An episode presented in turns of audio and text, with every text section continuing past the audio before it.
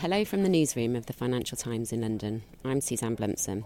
France's naval group is celebrating its biggest ever foreign sale with a $35 billion deal to sell submarines to Australia.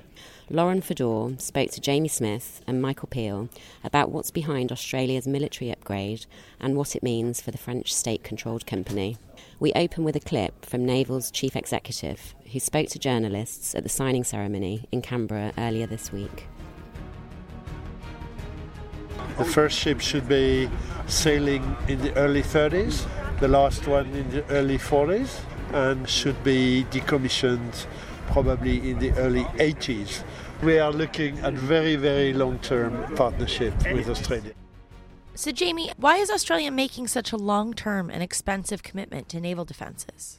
Australia is spending a whopping 200 billion Australian dollars over the next decade in military hardware and this includes new fleets of submarines, frigates, tanks, and electronic warfare equipment. It follows a reassessment of the country's strategic requirements in 2016, which concluded that Canberra was at risk of losing its military edge in the Asia Pacific region. The Asia Pacific has experienced an arms race over the last decade, with many countries upgrading their naval and land based forces. And the context to this boom in defence expenditure is, of course, the rise of China as an economic and military power across the region. Australia and countries in Southeast Asia have been alarmed by China's perceived aggression in the South China Sea.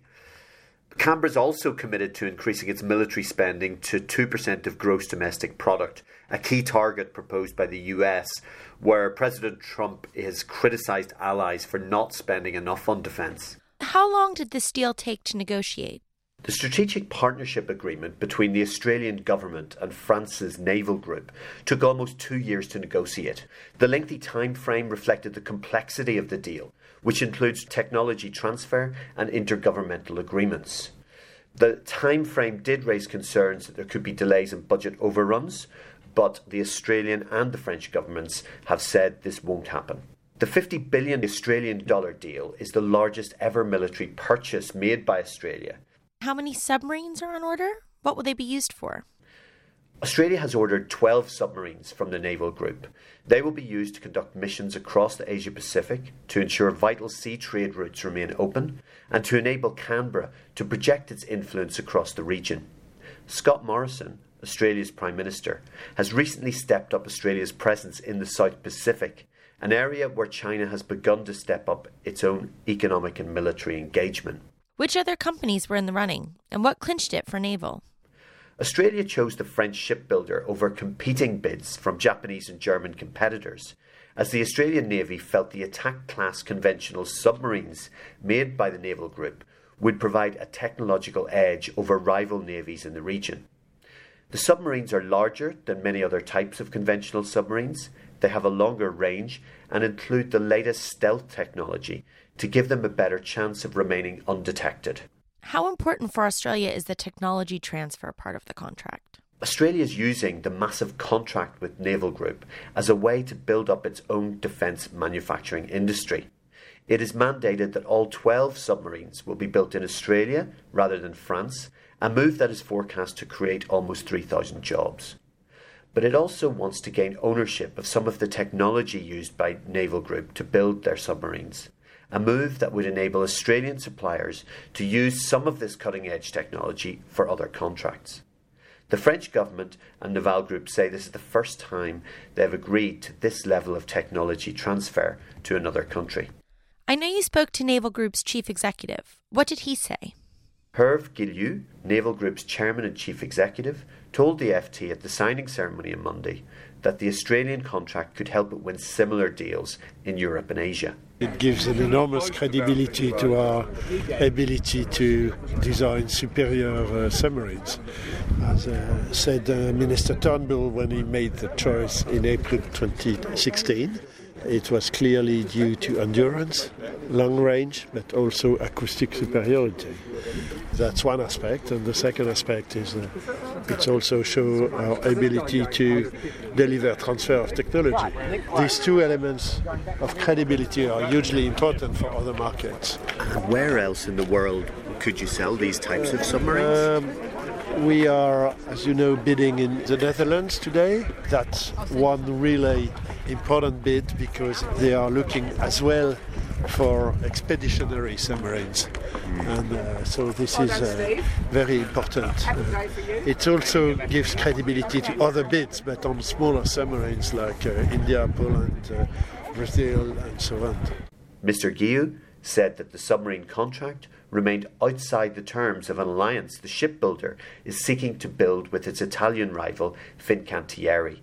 But he said this alliance was important for Europe. It's an alliance. It is to team together for R&D, for procurement, for some common project, either bilateral or export projects. And if you look at uh, the change in the market, we need European players to unite more strongly to be able to face a new giants in these markets, uh, like uh, CSSC in China, like OSK in Russia, and uh, we really want to take the initiative of being stronger before the others are stronger. Michael, could you elaborate a bit more on the significance of the deal in the context of tensions in the South China Sea? And in particular, the U.S. call for its allies to spend more on defense. This deal comes in the context of great US worries about the security of the South China Sea. Uh, China has been making rapid progress on militarizing various islands in, in the region as part of its claim to almost all of the South China Sea. And while Australia isn't directly involved in the disputed waters there, it is, of course, a very important US ally in the broader Pacific region. And so there is a symbolism, at the very least, in this delivery of subs. Australia is not a member of NATO for obvious geographic reasons, but it is, of course, a very important Western ally, and it also has a formal cooperation with the US and other countries through the so called Five Eyes alliance. And really, in terms of Pacific security, it's a very important strategic partner for the United States and the broader Western alliance. How do you interpret Mr. Guillou's comments about the need for European defense companies to form more alliances?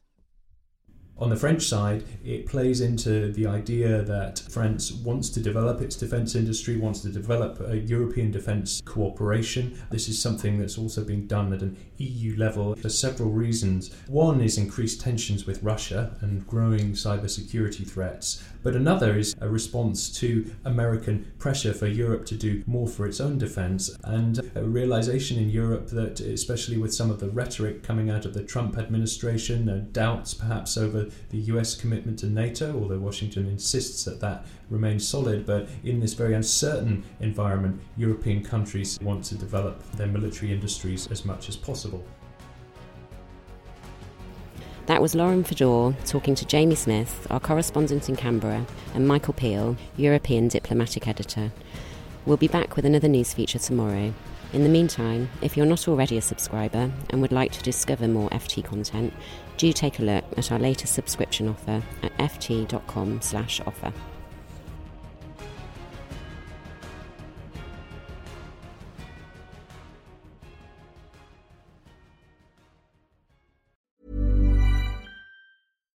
Hi, I'm Daniel, founder of Pretty Litter. Cats and cat owners deserve better than any old-fashioned litter. That's why I teamed up with scientists and veterinarians to create Pretty Litter.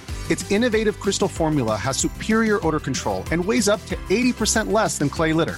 Pretty Litter even monitors health by changing colors to help detect early signs of potential illness. It's the world's smartest kitty litter.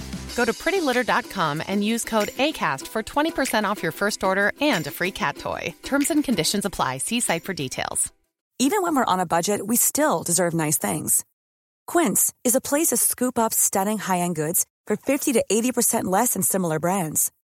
They have buttery soft cashmere sweaters starting at $50, luxurious Italian leather bags, and so much more. Plus, Quince only works with factories that use safe, ethical, and responsible manufacturing. Get the high-end goods you'll love without the high price tag with Quince. Go to quince.com/style for free shipping and 365-day returns.